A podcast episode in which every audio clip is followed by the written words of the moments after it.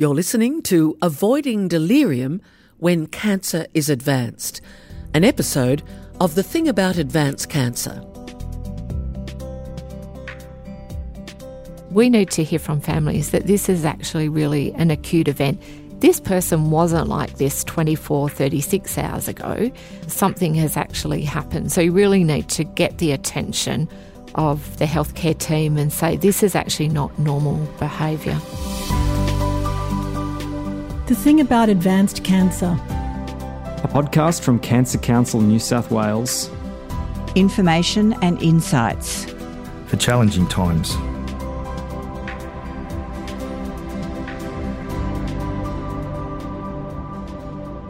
Hello, I'm Julie McCrossan. And today, the thing about advanced cancer is that sometimes it can lead to episodes of confusion known as delirium. This can be very upsetting for everybody involved, but can delirium be treated? And better still, is there anything we can do to prevent it? To find out, we're talking to Jane Phillips, Professor of Palliative Nursing from the University of Technology in Sydney. Just to be clear, this podcast contains general information only, so we recommend that you talk to appropriate professionals about your individual situation. You can also call Cancer Council 13 11 20 if you have any questions. Hello, Jane. Hi, Julie. So, Jane, what is delirium? For the completely uninitiated who've never heard of it and never seen it, how would you describe it? I suspect once I describe it, many of your listeners will have actually seen it, and it's really quite common. So delirium actually really refers to fluctuating levels of consciousness, attention. That's probably the most important thing. Cognition, it's fluctuating. It's quite common in the elderly. It's very common in intensive care units, and it's very common in palliative care patients. Is it very common in advanced cancer, people with advanced cancer? Yes, we know from our palliative care studies that it is actually common in that population. And the vast majority of people referred to palliative care, even today, have advanced cancer. So you've mentioned cognition. People often talk about confusion. If we could walk together into a room where there's someone with delirium, what are some of the things I would notice that might make you think, golly, this person might be experiencing delirium? People often get really quite mixed up around time. They can often seem quite confused. An example might be that it's like they don't know where they are. Totally. And a colloquial way of saying it might be the person's just not themselves. Totally, Julie. If you're a carer or visiting someone you know really well, you're in a really good situation to identify changes in their cognition. And it's important that you actually report those changes to the healthcare team, because you will notice those really subtle changes. So it might be revealed to you by something they say that just doesn't seem quite right. There's something a little bit odd. Yes, exactly. Last year, my 85-year-old father ended up having an acute admission, and by the time I got to WA, when I went in to speak to him, he was really very orientated to time and place, knew me, knew what actually had happened. But then as the conversation went on, he just mentioned that he had spent the night before in a tent. So that to me was like a real warning sign that potentially he had experienced some sort of delirium, or there was some altered levels of consciousness around what actually, or perceptions of what had actually really happened. We often think of someone with delirium being very agitated, but it can be more subtle than that. Are there different types of delirium? There are three different types of delirium. So there is what we call hypoactive delirium. So that is actually where the person's actually really very withdrawn. So often as a health professional, you may actually think that's their normal state, and or that, you know, it's just because they're really unwell. But family will often come in and say, oh my goodness, you know, like, I can't believe Jimmy, you know, never stops talking, and yet here's this man that's really quite withdrawn and not really said very much to you and quite passive. And then there is hyperactive delirium. So that's probably the delirium that doctors and nurses and families often really remember, because the person is actually very restless, can often be quite aggressive. They're quite agitated. They'll be trying to get in and out of bed. They'll be plucking at their bedclothes. They may hit out at staff when they're trying to do something because they're actually very fearful, and what they're observing is, you know, they're actually seeing someone who's probably trying to harm them as opposed to help them.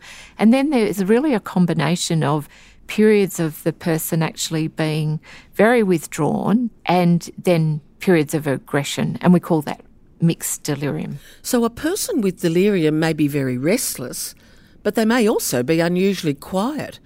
And I guess it's really family or close friends who would recognise what's out of the ordinary for that person. Should they let someone know? It would be great for families to be able to say that to health professionals, because I think often what happens is it's really quite a common experience for unwell older people, and often health professionals could actually think this is actually related to dementia or they've got some sort of chronic cognitive change. But in actual fact, we need to hear from families that this is actually really an acute event. This person wasn't like this 24, 36 hours ago. Something has actually happened. So you really need to get the attention of the healthcare team and say this is actually not normal behaviour. And of course here we're talking about people with advanced cancers, so they could be in their 20s, 30s, 40s. Totally. And is delirium inevitable as part of the progression of cancer, or not necessarily? It's not necessarily inevitable, but it's probably could be potentially experienced by a number of people, because, you know, when we're unwell, the way our body's balanced is very finely tuned. So what would be some of the common triggers for an episode of delirium? So an infection, quite often when people would have a nasty infection, if people actually get dehydrated. It could be after surgery, for example. Oh, yes, totally, after surgery. So a combination of different drugs. The challenge with delirium is that we know a number of factors that seem to precipitate delirium, but we don't really understand fully the underlying mechanisms. There's so many different potential causes for delirium. And is it important to say that in many cases it can be reversed? It isn't necessarily going to stay. Yeah, because the important thing about delirium is that it's transient and it fluctuates. But obviously, as you approach the end of life, some people, unfortunately, will die with delirium. But what we would like to think, and my team are working really hard on this, is to ensure that we recognise delirium much earlier, that we try and prevent it, and that we manage it effectively. So if you're a family member or friend, you can help by telling the healthcare team if you notice a change in the person. But is there anything else you can do? The things that we can do that make a really big difference is making sure that if they wear a hearing aid, that the person's actually got the hearing aid in, that the battery is working, that they can actually hear you. If they wear glasses, make sure that they've got their glasses on and their glasses are clean and that they can actually see you. Also, for patients being in a room with a clock, reminding people of what the day and time is, because when you're actually unwell, often the days can run together. So just even reminding, you know, hi, I'm Jane and today's Wednesday, the 8th of May. You know, we're talking about people here with advanced cancer, and external events like what day it is, the fact that an election might be coming up or a new royal baby has been born, or those sorts of external things. I think my own sense is that if the person is responsive and interested, you go on as if life could be going on for a very long time. You still take an active interest in the world around you. The world still matters, and that keeps you orientated. Totally, and often family and friends are people's pathway or access to the external world. So reminding people of those events is really, really important. And they're the things that you can weave into general conversations. And I think the other thing, most people have iPads, and so often people really enjoy a conversation that also includes photos. They may be photos from the past or, you know, holiday places you've visited before. And I think they're the things that we can sort of engage people in a visual conversation that's actually authentic and is meaningful for the person, and try and keep them in the present. You mentioned earlier that dehydration can be one of the causes of delirium. So should you also encourage the person to keep having sips of water? Even though people are actually often not wanting to eat and drink as much, it's great if we can encourage them to drink as much as they can. And if they're in hospital, often people just actually can't reach the glass, they can't lift up the jug, and, you know, people may have forgotten to offer it, or when it was offered, they may not have been ready to do it. And are there other things that can reduce the risk of delirium? It's really important that we keep mobile. So sitting out of bed to eat meals, walking to the toilet, maintaining our mobility is really important.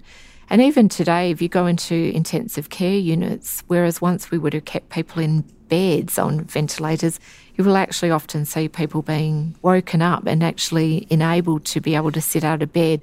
And there's one other thing that's really important in terms of delirium, and that's actually good sleep. You know, if you think about all of the things I've just described, this is a group of patients that often those things are all disrupted. You know, often they've had poor sleep because they might have been in hospital. Hospitals are noisy places, but we can actually give people earplugs. We can actually make sure that the lighting is appropriate, or the person actually may have had an uncomfortable night where they've not had as good a sleep as they would like. And also I was thinking day and night. You've mentioned good sleep hygiene. When you're in intense care, and we're talking here about people with advanced cancer, day and night can be similar even in a home. So just maintaining that basic orientation to day and night can make a huge difference, I think. Most definitely. And I think the way in which we organise our hospitals and the units within our inpatient facilities, you know, there's much more attention being paid to the structure of wards and recognising that people actually need good sleep. And, you know, whereas once hospital wards always had clocks in the room, you know, they're now making a comeback because people actually really need big clock faces to be orientated. So if you're the carer of someone with advanced cancer, there is actually quite a lot you can do to reduce their risk of delirium. So good sleep hygiene, making sure that people sit out of bed, mobilise as much as they can, being mindful of keeping up drinking and eating and glasses and hearing aid, and, as you said, engaging people in the external world. But it's also important to remember for caregivers, even though you may do all of those preventative items, people may still get delirium, and obviously the team, including the family, we will need to manage that as best we can. So if you do notice signs of delirium, it's important to tell the treatment team so they can look for and treat any underlying causes. Is there anything else they can do? I'll go back to the example with my dad. You know, he had exemplary medical and nursing care, and it was a weekend, and I just said, actually, I'm just concerned my father is a little confused. You know, he's orientated to time and place, he's got good attention, but the confusion around the tent. That's all I had to say. And within probably an hour, someone had done a cognitive assessment. He had a sign on his orthopaedic frame telling him where he was and what the time was. And they were sort of pointing out to the clock. You know, it was absolutely fantastic. You must have been excited. I mean, just to see good nursing happening. Oh, totally, totally. Look, finally, to look at delirium from the carer's point of view. Just emotionally, what do you do if you're feeling just upset? Reach out and speak to someone. And one of my colleagues who works a lot in the bereavement space and on our website really speaks a lot about ambiguous loss. And that in some respects is what you probably experienced. What does that mean, ambiguous loss? Well, she's probably a better place to explain it than me, but it's sort of a loss of the way in which you'd known the person. And it's a loss that you hadn't been prepared for or hadn't actually really anticipated. And that's actually a really very normal feeling, and particularly if you don't really understand what's actually happening to the person and if the team haven't actually really prepared you. But sometimes it's actually family who pick up the person has delirium or the subtle signs of delirium before the healthcare team. Look, thank you. And I guess part of prevention or even managing is if as a family member, a carer, you notice even small things that are a little bit unusual, let your care team know, because you might be able to prevent the person getting into really extensive delirium. Yeah, totally.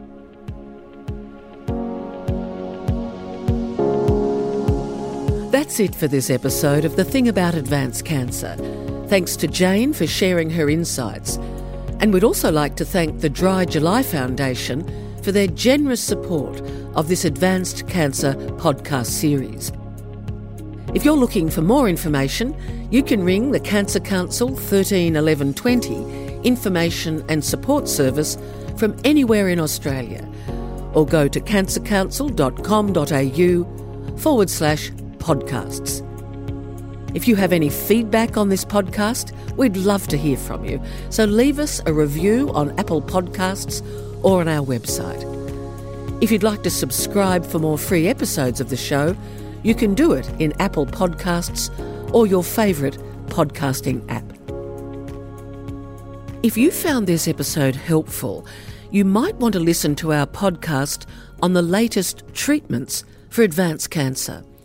In that episode, I talked to medical oncologist Dr. Craig Geddy about how to decide on the best treatment in your situation.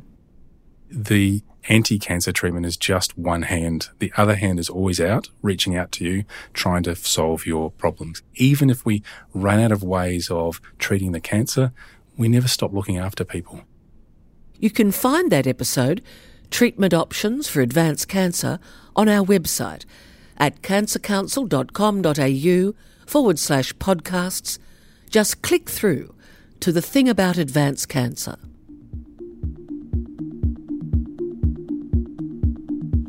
The stories and experiences contained in this podcast represent the views and opinions of the speakers. They do not necessarily represent the views and opinions of Cancer Council New South Wales. This podcast contains general information only, and Cancer Council New South Wales recommends you obtain independent advice specific to your circumstances from appropriate professionals. I'm Julie McCrossan, and you've been listening to The Thing About Advanced Cancer, a podcast from Cancer Council New South Wales.